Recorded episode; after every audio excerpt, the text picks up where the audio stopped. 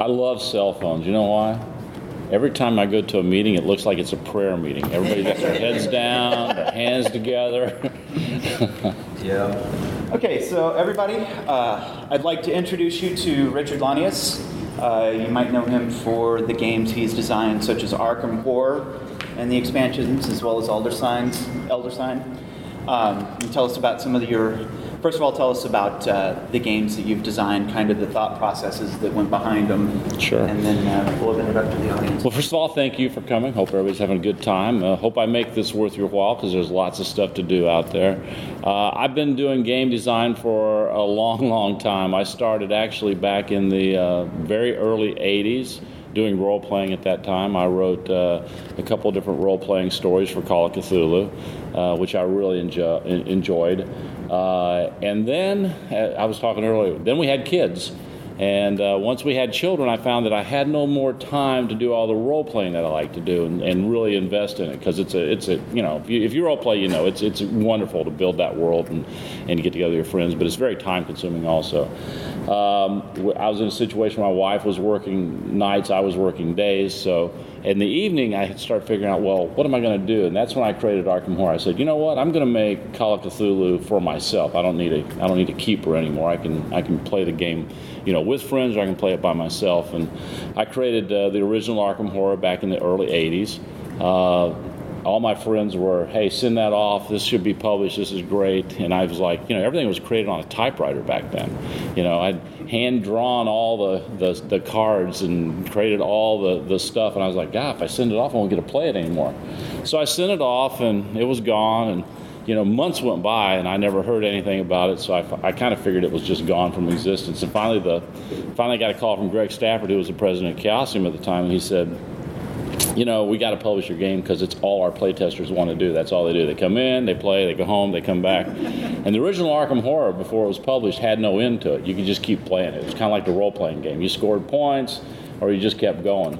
So we, we came up with an ending uh, where you had to close the gates or, or, or, there was a doom track and all that type of thing. And so the original was published. So that kind of got me into to board game publishing. But uh, uh, it was still kind of a side business. Uh, I continued to uh, do some uh, actually computer games through the, through the 80s. Uh, then, as I got uh, uh, later in my career, I was with the Yellow Pages for well AT&T and different companies throughout AT&T. I, I came back and I redesigned Arkham Horror uh, the newer version back in the early 2000s, and in 2005 it was published with Fantasy Flight and, and, came out. So that's that's probably my grandfather game is my my Arkham Horror, and from that kind of everything else stems. Uh, you know, I've done Elder Sign, I've done Defenders of the Realm. Those are probably some of my big ones. I've done Pirates versus Dinosaurs, which probably nobody's heard of, uh, through Jolly Rogers Games, which was really kind of a challenge. He wanted a Pirates on an island fighting dinosaurs, and he kept telling me nobody can design a game. I said, I can design a game like that. Uh, maybe not a great game like that, but I can design a game like that. And uh, it's a, it's a lot of fun with with the right number of people. And then uh, I've done a, a number of different games since then. Uh, probably my latest that came out last year was uh, Run Fight or Die from uh, Eighth Summit and I've got uh, one right now on Kickstarter, which is Defenders of the Last Stand, which takes my Defenders uni- uh, universe and moves it into post-apocalyptic world. So I try to do storytelling games. That's my main focus on games. Is that all my games create stories and create experiences. Uh, and you know, it never fails that I go to conventions, I talk to people, and they talk to me about playing one of my games, and they tell me a story. They always tell me a story. I remember when this happened. I remember when that happened. They're telling me stories that took place in some cases 20 years ago. Some of them go back to the original Arkham Horror and say, you know, we were playing it, and here's what happened. I remember my best friend did this, and they always tell me all these stories. And I can't tell you how satisfying that is to me because that's what I was trying to achieve in my designs. And I don't think other games deliver that. I mean, you know, you very seldom do you go up to somebody and say, you know, you remember that time that we were playing, you know, Pandemic and you took out that one cube? I was going to go get it, but, but I didn't get around to it. But this other guy, he took out that cube, and that was great. You know, so those don't have the same stories. They're fun to play, they're entertaining, they're, they're enjoyable, but I don't think they leave you with those stories. I think there's a real niche market where a lot of people really enjoy the story aspect, you know, uh, of the games. So what I find is, you know, the people that really get it, really get it. Some people don't care for it, and that's great because we have a broad range of games, more than ever out there. I think it's almost close to a thousand games a year published now. It keeps it, it's jumping at leaps and bounds. So uh, I think that's great for the industry, and it appears that there seems to be a market for all of them. So that gives you a little bit of my history of, of, of, of what I've done up till now. Um, I'm really open to questions. I know some of you came with specific questions, probably, but I'll be glad to answer them. Uh, why did you uh, start Arkham Well, actually, you know, it's based on H.P. Lovecraft, so it's it's his universe, which is an entire horror universe, and there's a whole mythology around it. So, you know, a lot of people look at Tolkien and see him as kind of the the uh, uh, the person who's established modern fantasy for us. If you really look at modern horror, it, it's H.P. Lovecraft. Okay, uh, I, I, you can go back in time. Literary, they would say you know, it, it's Edgar Allan Poe. But now I think they've even come to the, the, the conclusion that, you know, all of Hollywood, all most modern books are, are, really crafted after what Lovecraft, you know, put down. So it's based on his world. So I just try to bring his world to the board game. Yes. Um, one of the reasons I think my friends and I play Arkham Horror so much is because it's cooperative, and I think, and also we can have like six people playing. And so mm-hmm. when we all get together, like so many board games are like two-player competitive. Um, and since it seems like you, you, you chose that because that was based on Call of Cthulhu, like the RPG experience, um, was that I, haven't seen many board games that do that sort of thing. I mean, now more, but like that's. I think at the original time, I, I, am you know, I don't know for a fact, but I, that Arkham Horror may have been the first what we call hobby game that was was cooperative based uh, in terms of board games. I can't think of one before that time yeah, yeah. that that was that. I do like cooperative games quite a bit. I have concentrated on cooperative games, you know, since then. Uh, Defenders of the Realms cooperative. Uh, even Run Fight or Die, my, my kind of first player shooter zombie game, while it, it has a competitive aspect, there's also a, lot of times I'll do a, a, co-op version as well. So it's got a co-op component expansion that can be bought, so we can play that way. I think a lot of people really enjoy playing co-op. There are a lot of people that do not like playing co-op. Okay, there has to be a winner. I, I hear from them at almost every convention I go to. Why would you do a game where there's not a winner? Well, because everybody's a winner or everybody's a loser, and it creates a different, creates a whole different, and I call them experience, gaming experiences. I like competitive games too, but they're different experiences than a cooperative game, especially if it's a good cooperative game. And then there's a group that always wants a traitor in the game, okay? There's got to be a traitor. If we're going to have a co op, there's got to be a traitor. Sometimes the traitor works in games, sometimes it doesn't. I'm, I'm very mixed on traitors. Uh, I know on uh, Defenders of Last Stand, I'm going to do scenarios, and I'm going to provide one scenario where you know, one or more players might be loyal to the different invading tribes because I think in a post apocalyptic world that could very well happen. Uh, but the, the base game itself will still be predominantly, you know, depending. I think I'm putting four scenarios in. Three of the scenarios will be pure co-op, with one that'll have a potential to have have a traitor. But I'm not a huge fan of of, of the traitor games, uh, simply because the traitor's either very very good and stays hidden and makes it very, very interesting, or the traitor is very, very bad and everybody knows who the traitor is right off the bat, and uh, or the game re- relies on a traitor. Okay, and I think it's always dangerous to build a mechanic that relies on a traitor. Okay, to, to do certain things because you can't trust that they're going to do them. As a game designer, I can't, you know, I like it to where it's totally open ended so people can play the game any way they want to. And in the end, you know, and for me, my games are more about, at least I think so, more about you know, what experience did you get out of it? You know, what story developed versus whether whether you win or lose, and uh, that's that's a, a I think a, a, unique concept to my games.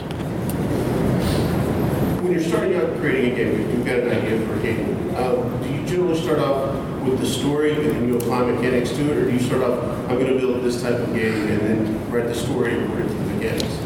I, I, always start with story and theme and then try to blend mechanics into the game that works. Okay, uh, I think I have some elegant mechanics at times, but nobody, I, I, don't think people look at my games and go, wow, you know, look at the mechanic he came up with for this. Because I'm not really trying to create new mechanics.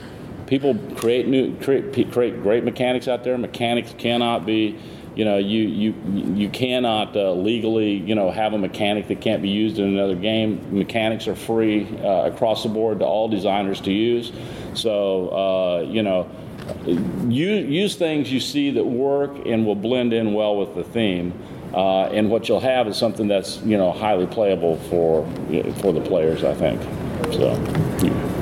So, um, can you talk a little bit uh, about the challenges and, and pitfalls of creating an extensively co-op game? Uh, I, I, I, would see that as very, di- for me, it would seem very difficult to balance the game mechanics so that the players have a, a, a chance of winning. You know, and, and, and well, you know, the interesting aspect, uh, if you're doing a co-op game, you have to decide how hard you want the game to be for them to win. Okay, so that's the main thing you're looking at is how hard do you want to establish it. So when, when you build that, well, first of all, you build the universe. Okay, then you build the mechanics around it, and then you begin to play test, play test, play test. For me, it's it's more of an art than a science. There's some people that do a whole lot of math up front and feel a whole lot of math, and sometimes that math really comes across in the game. Okay, I played a new game that just came out from. Uh, um, cool Mini. It's a, a, deck building card game, and you go. You got an enemy onslaught. It's I don't know what the name of it is. What? Xenoshift. Xenoshift. Yes, and actually I, I quite liked it, but but but as the game goes on, you go through phase one to phase two to phase three and uh, you can really feel the math, okay? As you go to phase two, you start seeing the math become more prevalent. And in phase three, the math is like all there is, really. Okay, I'm putting together 12 points versus, you know, the, the six that's being blocked here and so on and so forth. And uh, I feel like the game's a good game but I think it would be a great game if you didn't feel that math so greatly. Okay, uh, so the people who are thematically get you know buying it, it's a Space Marine type game. I think that they really feel like they're in the theme when they're in that first phase, and the math's not really too noticeable. But as they move through the game, by the time they get to, to, to that third phase, it becomes more of a game about math than a game about aliens attacking you know your space marines and so i think as, as a designer you kind of have to bury the mechanics to where you don't feel those mechanics so much if you want a true thematic game at the end. And I, tr- I try to do that. So what happens is I, I, I, approach it for more as an art than a science. I build my game. I don't worry about the math up front. Then I do extensive play testing where, and, and I do I do closed play testing. You know, I don't send it out to the masses. I'm not inter- quite frankly, I'm not interested in what the masses think. Okay, uh, I want to know what I see because I understand what my game is supposed to be. I understand what my game, how it's supposed to play. I understand the experience it's supposed to deliver. So I need to see the people playing it, and I'll make changes right there on the spot as they're playing it uh, to start making adjustments and, and, tweak the game. And usually my games will go through, you know, uh, as many as 10, 12 renditions uh, of, of major changes before I get to a balance that I'm willing to show to, to you know, game companies. In some cases, that's not the case. Elder Sign, pretty much from the original design uh, to the final pro- prototype was like a two week period with almost no changes in between, and that's pretty much what ultimately came out. Uh, so uh, it, it, just depends on the game, and then some games never get there. I have games that I've done, you know, eight, ten different changes, shifts, and I just never get the feeling, and it just goes. I have a shelf of unfit games that just goes on that shelf of unfit games, and at some point I might, oh, now I've got an idea, and I'll pull it back out and, and look at it and see what I can do. So. Yes.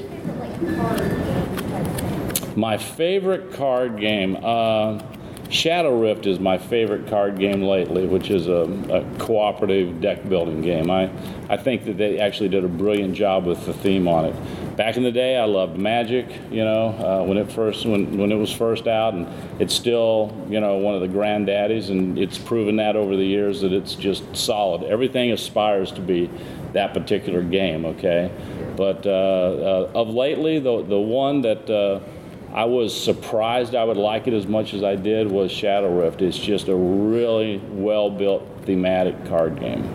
So. Um, so you're talking about playtesting, and you do it. You don't send it out to the public, but do you do uh, blind playtesting? No, okay. I never do a blind playtesting. So you're always there with the playtesting. Okay. Yes.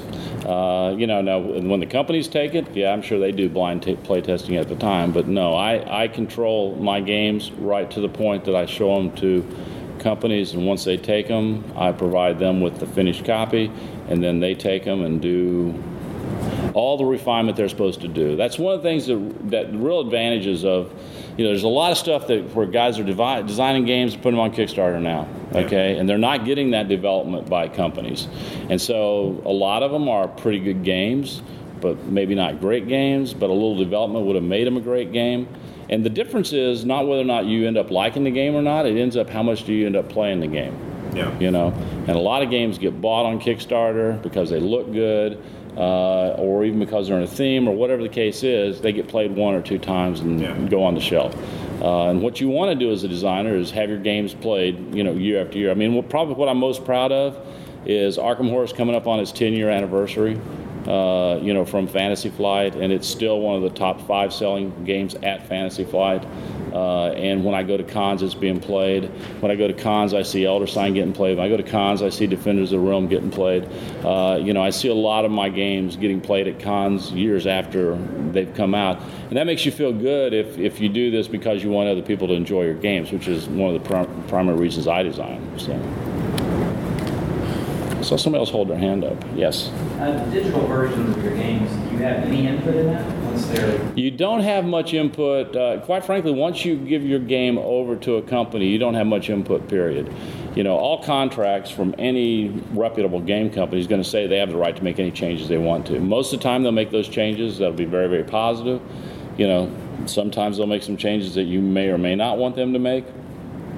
But uh, they have the rights to, to do that. So, you know, uh, they have total control. Uh, as far as that's concerned, what the contract gives to you is anything they do with that, whether it's digital or, or whatever, uh, they pay you royalties on. So, other questions? Yes. Talk about changes there. Is there any elements from your original version, what we play now, that you wish were still in effect? That, Oh well, you know, I think any designer will tell you that uh, I prefer my version to whatever came out. If they made changes to it, you know, that's that's just natural. Of course, in my case, it's right. Uh, uh, you know, yes, I would I would say, uh, you know, for example, the original Elder Sign. How many people have played Elder Sign before? You can buy you can buy an Elder Sign in the original Elder Sign. You, you know, we took that out, out in the expansion. It was not in the original game. Okay, Fantasy Flight added that because some of the play testers felt like that would be a really good thing. I think to spend, you know, tokens on uh, to get. But it kind of is anticlimactic when they buy that last Elder sign. Oh, I just bought the last Elder sign. We shut him out. That's not near as good as winning that by rolling dice. Okay, when everybody cheers. So uh, yeah, I would have never put that in. There's some really cool cards I had in in Arkham Horror, like. I think there's one where if you go to the um, science, if you go into the science, Miskatonic science, and you your your your spirit leaves your body and you have to start a new character. Okay, it basically. But my version was not that at all. My version was your spirit leaves your body, and the person sitting across from you, their spirit there leaves their body, and you get up the table, go over, sit down where they are. They come over and sit down where you are. Okay, I think that's much more fun. Uh, so you know, there, there's things like that. Uh, I mentioned Pirates versus Dinosaurs. You know, that one went Kickstarter. That was a really clean game when it was a four player game. Uh, they wanted to be a five player game as a publisher, so we worked, we made it a five player game. Then on Kickstarter, they said, hey, we're going to make it a six player game if enough people buy it. I'm like, we are.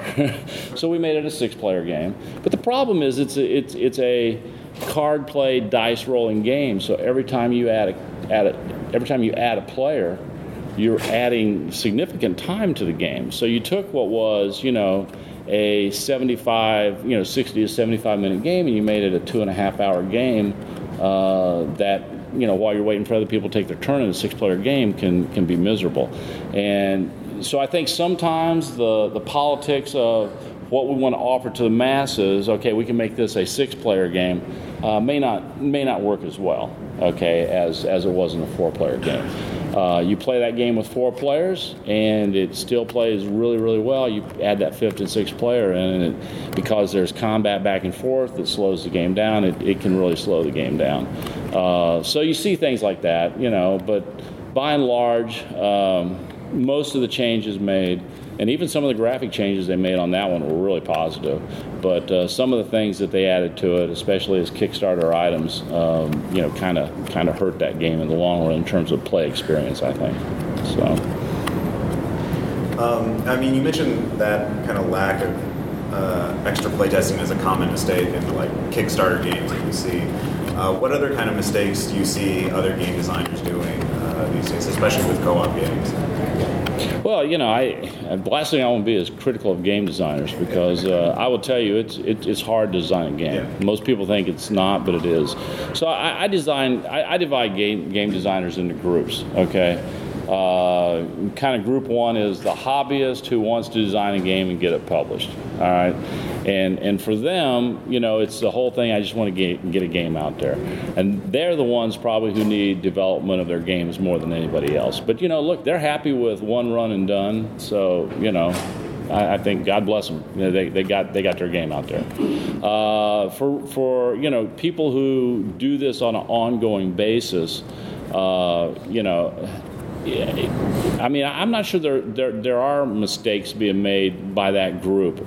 Uh, you know, it depends on where they are in their career. It depends on, you know, if, if they've been around like me for a while and they've got games that uh, publish on an ongoing basis, evergreen that they're making money on, uh, then they then they can really focus on projects they want to do. All right, but if you're just starting out and you're trying to make a living at this, the one thing you have to know that every game every game designer, the things I'm doing right now, I'm not making a dime on. The things I did last year, I'm not probably not making a dime on that either. I've got to go back three years for what I'm getting paid for today.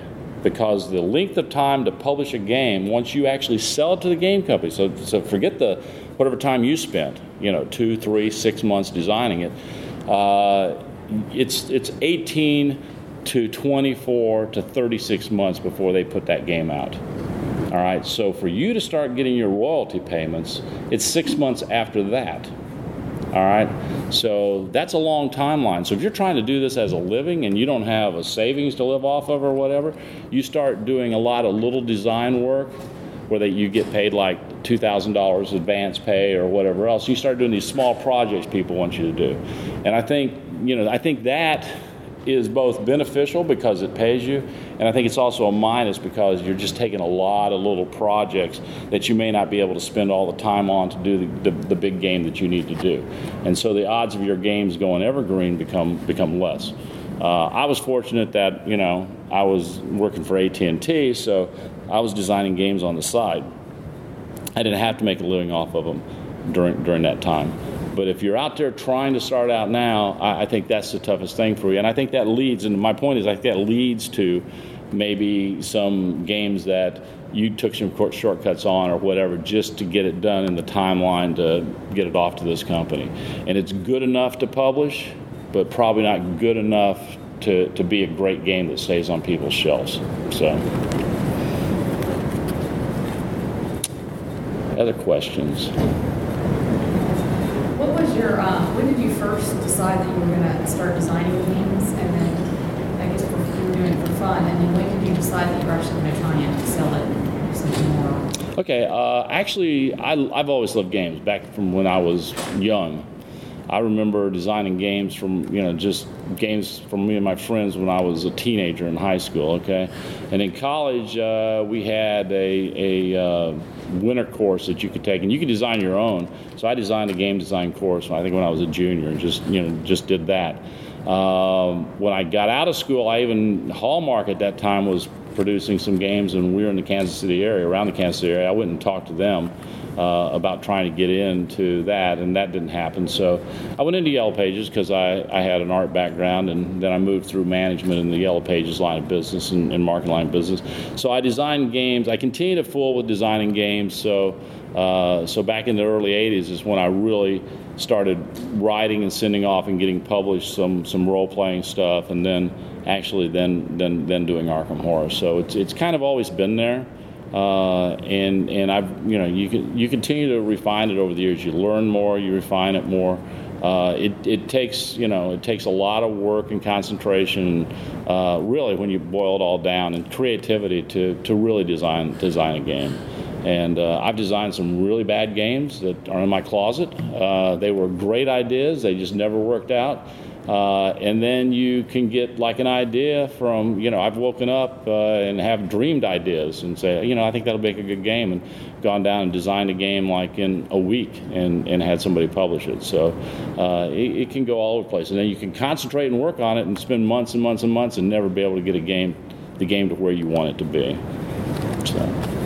What was the uh, impetus for you revisiting Arkham Horror from its original iteration? Uh, the, you know, the original game did very well. Uh, it, there was a French version. There was a Japanese. Great. The original game sold great in Japan. Monsters marching around the board. Man, they loved that game over there. It sold. They, they sold more copies there than any place else.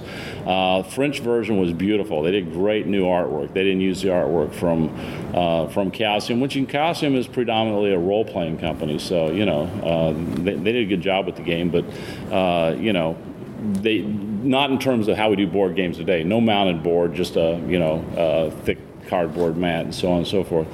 But um, years had passed. Uh, the game had still been popular, and I just came up with the idea. You know, it's time to revise it. And I return. I actually entitled mine "Return to Arkham." I didn't really call it Arkham Horror again, and uh, I redesigned it and I took it to Origins and just playing it for fun. used to be able to play in the breezeway there between the hotel and the convention hall area and uh, we were playing it, and uh, somebody came in and said, "Hey, I'd like to play." So I'd never met him before. It's Kevin Wilson who ended up being uh, co-designer of the the final because he was with Fantasy Flight, and uh, he sat down, played it for a while. He was having a good time. He had to go because he, he was he was doing something there. And I think Christian Petersen contacted me about uh, about a month and a half later, saying, you know, we really want to publish this game again. So, um, so so that's what brought me back to it. I just felt like there were some things I could update on it. I mean, mechanics had changed. You know, the mechanics of roll and move in the 80s have been replaced with more sophisticated mechanics of, of skills and so on and so forth. So, uh, so you know, I was kind of putting those things into the game, which didn't exist back when in, when, I, when I originally designed it. So uh, people always say to me, you know, I'd like to buy that original game. I say, yeah, it's a, it's a great game. It's a fun game to play, but it's not in the ballpark mechanic wise with, with what we have now. So yes. You uh, could you talk about like the expansions for? I mean, Arkham Horror has so many expansions, and a lot of them really changed the game. Did you have an active hand in those, or did you kind of, I mean, because the original didn't have expansions, right? The original actually did have an expansion that never came out. Uh, the Dunwich expansion never came out. Uh, so, uh, you know, some people have found art from it because I had submitted one to Chaosium. I had worked on another guy with a guy named Keith Herber. We'd, we'd been working on, you know, putting the, the Dunwich expansion together, but it never got published. Uh, I never, you know, people always say, do you approach a game with the idea of doing expansions? The idea is no. But, but I create games that are open ended, so there's always the opportunity to do sp- expansion. There's a difference between the two. Um, I did, I did work on many of the expansions. In fact, uh, as soon as the game had come out, I'd already had ideas well, I'd already had ideas for a lot of different pieces, like the um, um, uh, injury and and and and mania cards, as opposed to to what we had. I'd already done. I did a board that had Dunwich and and Innsmouth on it. Okay, it was actually one board that had them together, and I I sent it off to Fantasy Flight and you know, they decided to do Dunwich, and uh, they told me then, look, whenever we release Innsmouth, it'll be the last one, so we're not going to put it out for a long time. I didn't work on a lot of the, the small expansions, uh, but but the boxed expansions, I, I, I, worked on most of them. Kevin mostly did um, uh, Kingsport. Uh, it had some stuff from me in it, but he mostly did Kingsport. Um, uh, I had I did some of the, the Dunwich stuff. Uh, I did some of the Innsmouth stuff. So uh, they have a great team there with lots of people who can focus on it. Uh, so I feel very fortunate to to be involved with Fantasy Flight. They've been they've been a great company to work with. Fantastic people, uh, very professional, great marketing staff. Uh, and all my interaction with them has always been very positive. So. Um in your uh, in your processes of designing board games and everything, are there uh, certain board games that influence, like you know, older board games, newer board games that kind of influenced your design at all?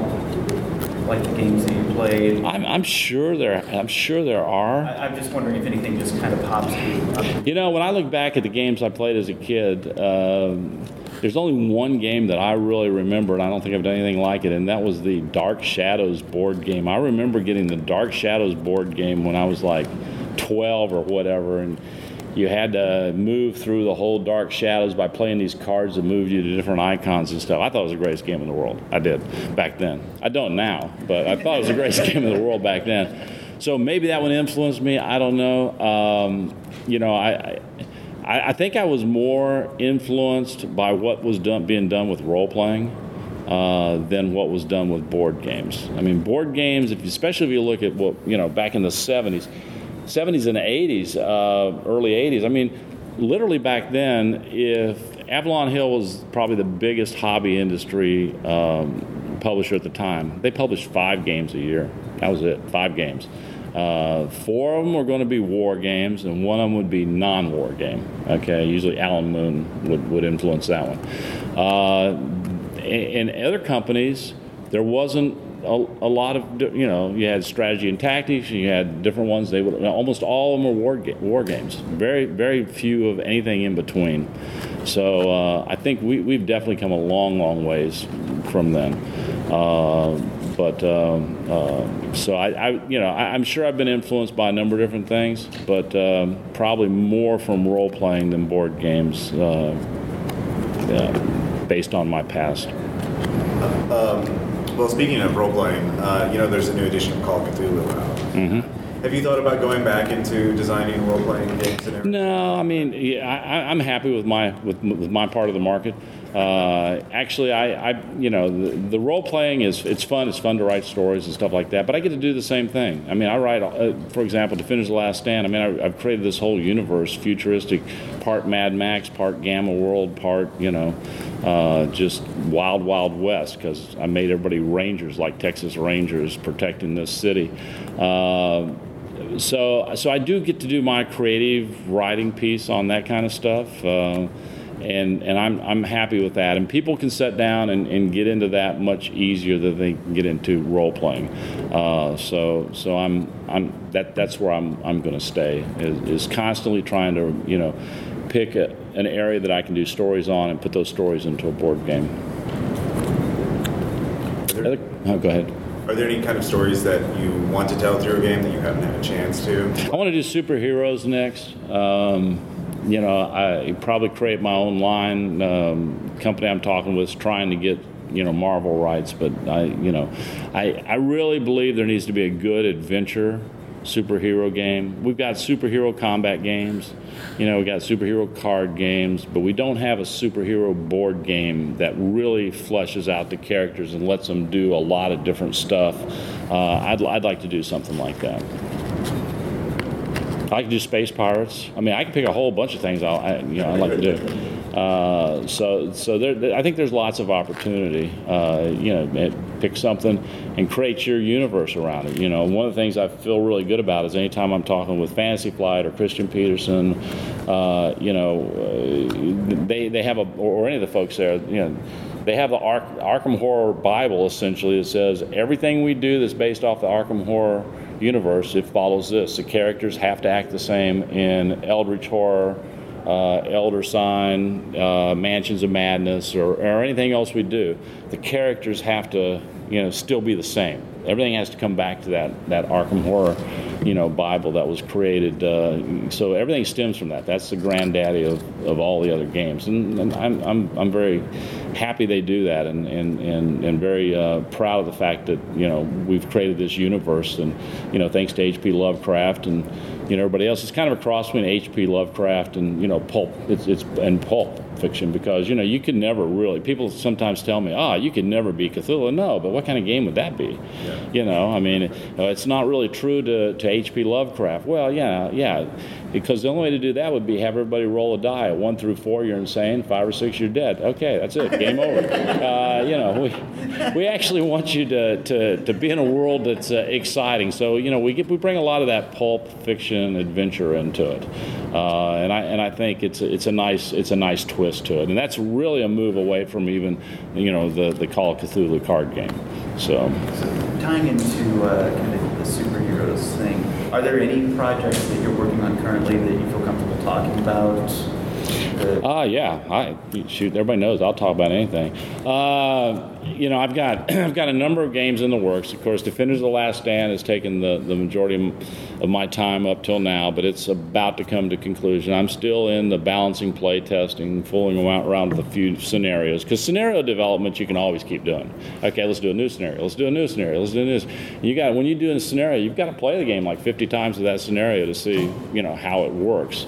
Uh, so you you end up dealing with all that type of stuff.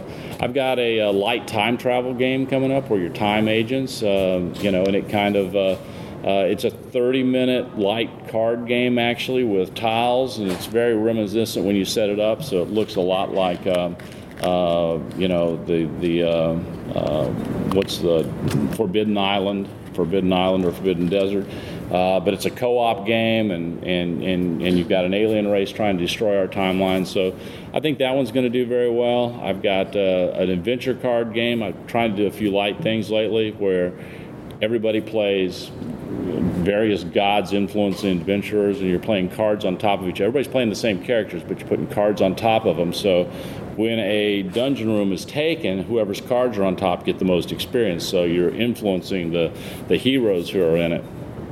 Uh, that one will probably be um, coming out uh, early next year. I think the, the, the time one will be coming out probably early next year. And I'm working on another big fantasy quest game. Um, going to have a lot of role playing aspect to it, uh, you know, called Quests of the Realm.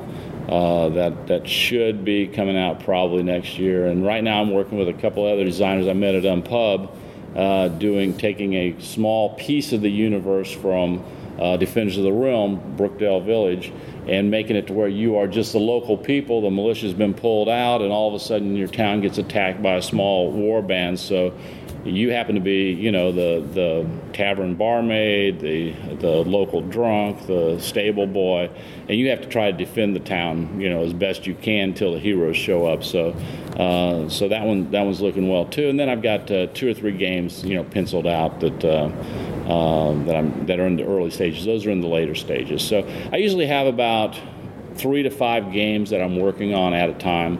They're either done and ready ready to be presented and sold, or they're in the later stages and they're just doing play testing, or they're in the what I call mid-design stages, which means the mechanics are down. Um, you know, some of the stuff's been created. May have even done the early an early alpha testing, making some changes to it, and then I still have things that are, penciled out and on, you know, ready to go. So. Um, going back to your uh, playtesting, uh, sometimes when I'm play, playtesting a game, uh, players will do something I never expected, so I have to revise based on that. Have there been any sort of experience of where you were sure, like, that because of this mechanic, the players are going to behave like X, but they do like a 180, and so you have to like rethink something? Or The, the nice thing about the way I design games is they can do whatever they want, and it really seldom affects the games. The biggest thing that comes out of it is that they get a conf- they, they can create a confusing rule or something because of the way I use terminology or something. So my FAQs are usually longer than some people. I keep trying to work on that, but you know what seems very clear to you, okay, uh, may not seem clear to them. And I, by the way, writing rules is the worst part of any game design. I'm just telling you right now. No matter how well you write them, somebody else wants it, you know, more detailed. So I run rules past a lot of people now and, and get a lot of feedback on those toward the end. Uh, but uh, actually, very seldom do, do I run in a situation where people do. You know, the, the nice thing about my designs are they are truly open-ended designs that let people do whatever they want to. You know, a lot of designs say that. Okay, I'll take Agricola, which is a Euro game. Oh, you can do anything you want to in that game. You can. You can you can put cows out here, or you can build fences, or you can build onto your house, or you can expand your family, or you can do this or that or the other. Of course, at the end of the game, oh, did you build fences? I'm sorry, you're losing points if you didn't. Uh, did you put cows out there? Oh, I'm sorry, you're losing points. So in the end, you have to do everything Everybody has to do the same thing. They just get to do it at different times. That's not the same as saying you could do whatever you want to, and you could just be this big rancher and not concentrate on you know planting crops at all. And I try to do games that come out to where you can do whatever you want. Okay, that that you know the consequences of that may be that all of you lose the game, but you can do anything you want to.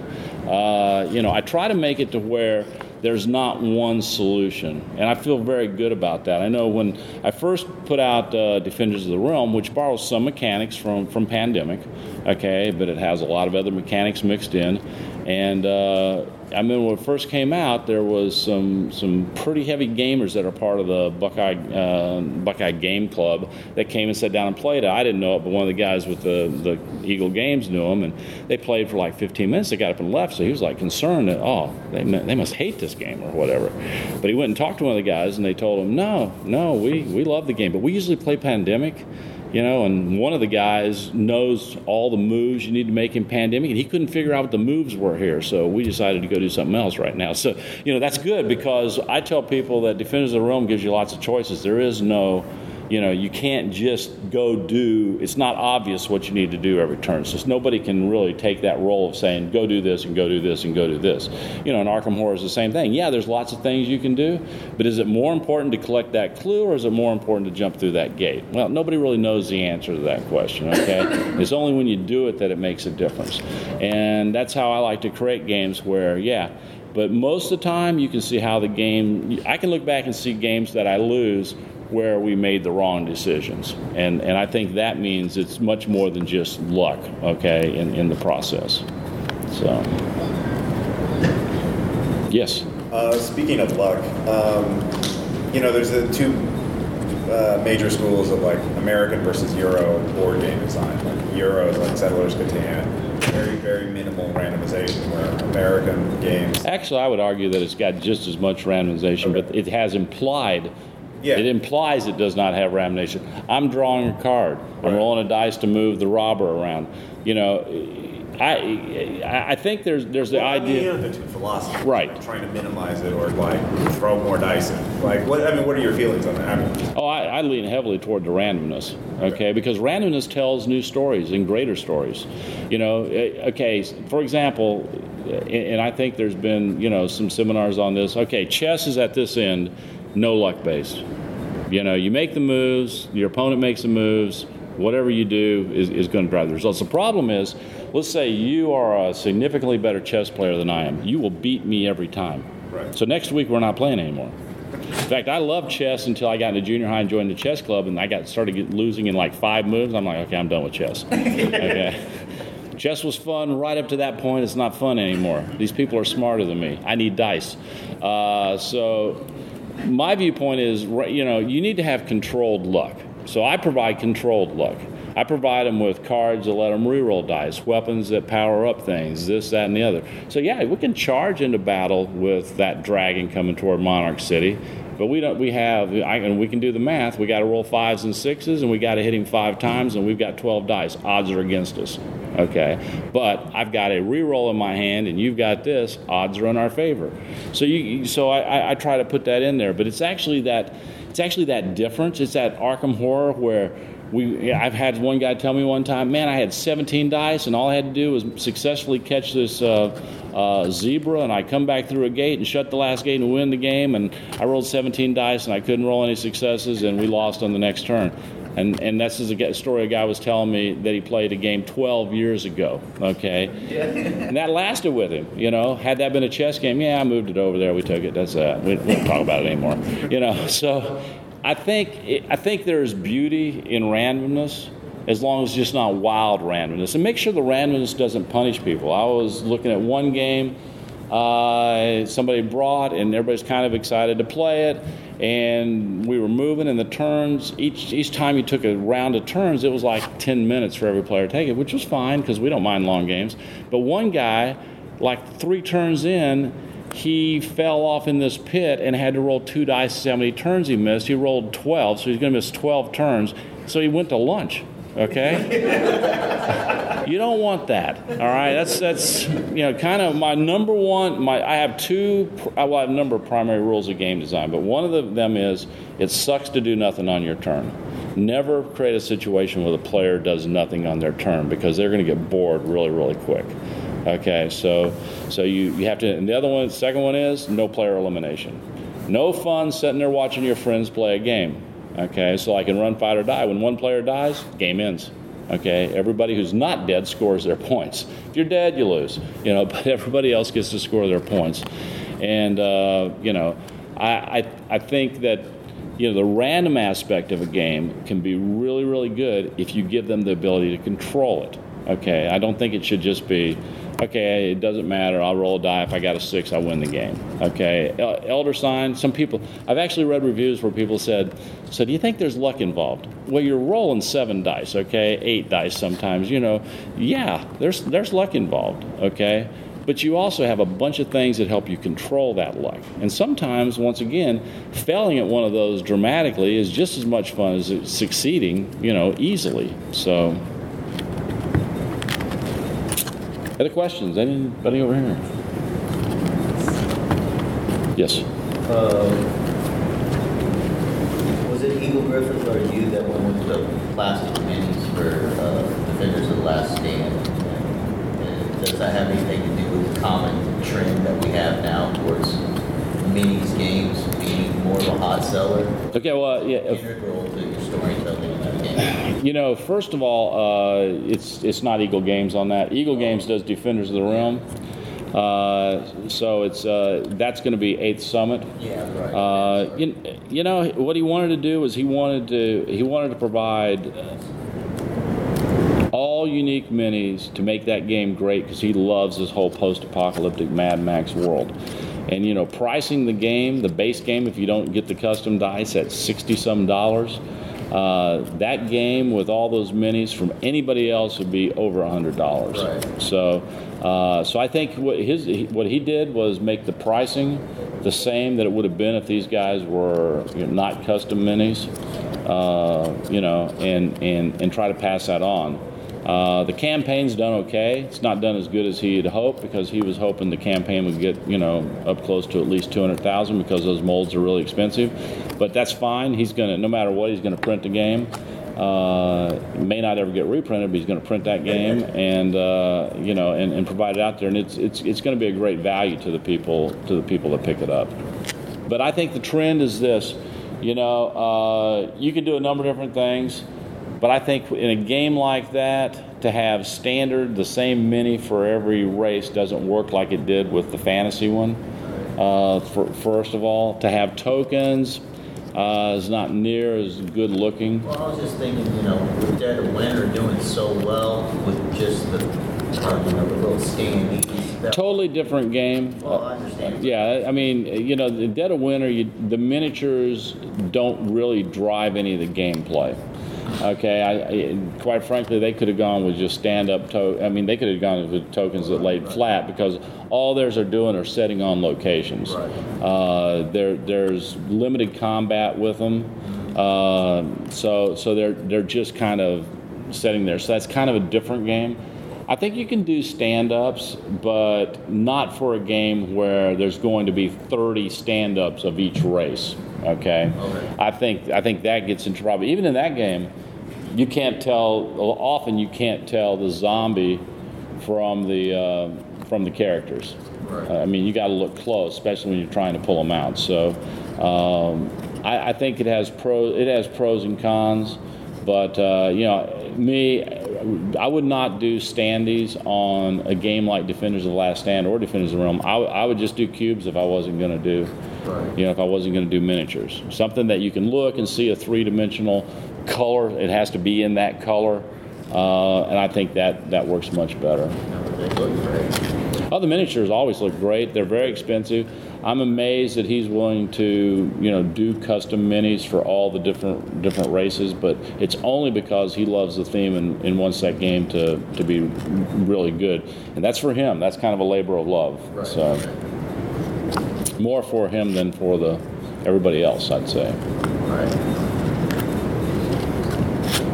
Any other questions from the audience? uh, any other primary uh, rules for game design uh, that you mentioned? Yeah, popcorn. Popcorn's huge. You guys know what I mean when I say popcorn? Everybody loves to get fed popcorn. Feed them popcorn all the time. Uh, you do something, you get this. You do something, you get this. You do something, you get this. And uh, um, I, I, think it's I, I, think that's a good game design mechanic. Um, you know, I once again I think um, if you're going to be character based, then be really character based.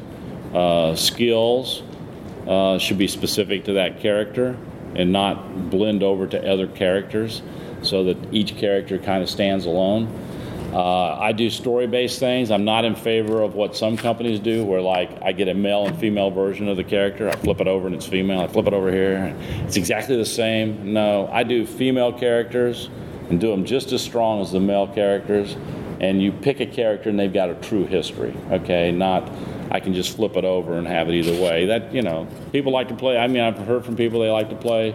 You know, I, I, I like to play with females or I like to play with males, and they want to do both. It, it's fine. I know the game Castaway is like that. It's got eight people stranded on an island. You know, one of the guys is like really strong and muscular, and you flip it over and you got a really strong muscular girl. I, you know, to me that just doesn't work. The odds don't match up. I don't think. So I don't do that. I just create characters and make them strong. And I think of every one of them as having a history. I kind of approach it as if writing a story. This is the history of this person. This history. We don't always write all that stuff out, but I think it comes across in gameplay. So that's that. Those are kind of my key approach things. But to be true to the story. You know, make sure that the story is what they feel. You know, if you put a timer in a game, don't make the timer totally obvious. Okay, um, you know what was it? Uh, Middle Earth Quest. You ever play Middle Earth Quest? Great game. You got a you got a thing up here that moves every turn. Okay. I told Corey, I said, Corey, I love the game. I hate seeing the timer move down the path. I mean, I understand it's part it's part of what you're dealing with, uh, but I love the game. There's it's, it's just uh, there's some fantastic design elements inside that game, but uh, I don't like watching that timer move. I try to bury mechanics when I can. You know, you can't always do it, but you know, you don't really need people to see to see the mechanics, okay, of the game. You actually kind of don't want them to see the mechanics of the game. Uh, I watch a lot of young publishers present games at times at these conventions now where they're designing something, and they always start out the same way. Well, I've taken this mechanic, okay, and I, and I always tell them, don't tell anybody what mechanics are in your game. Tell them about your game. You know, if they're if they're in the industry, they're going to figure out, oh, that's a worker placement mechanic. You don't have to tell that to them. Tell them you built this game and it's a time travel game where you go back and you know fight dinosaurs, whatever you know, tell the story that way. But uh, don't make it about the mechanic. Make it about the game. Uh, and, and, and I think you do a better job. So I tell them, I think you do a better job pres- presenting it to publishers because, trust me, they've been in this for a long time. They'll see the mechanic. You don't have to point it out to them. Even if you hide it, they'll see the mechanics. So, other questions? All right. Thank you all. Hopefully, I've entertained or informed, one or the other. Thank you. Thank you, sir. Thanks.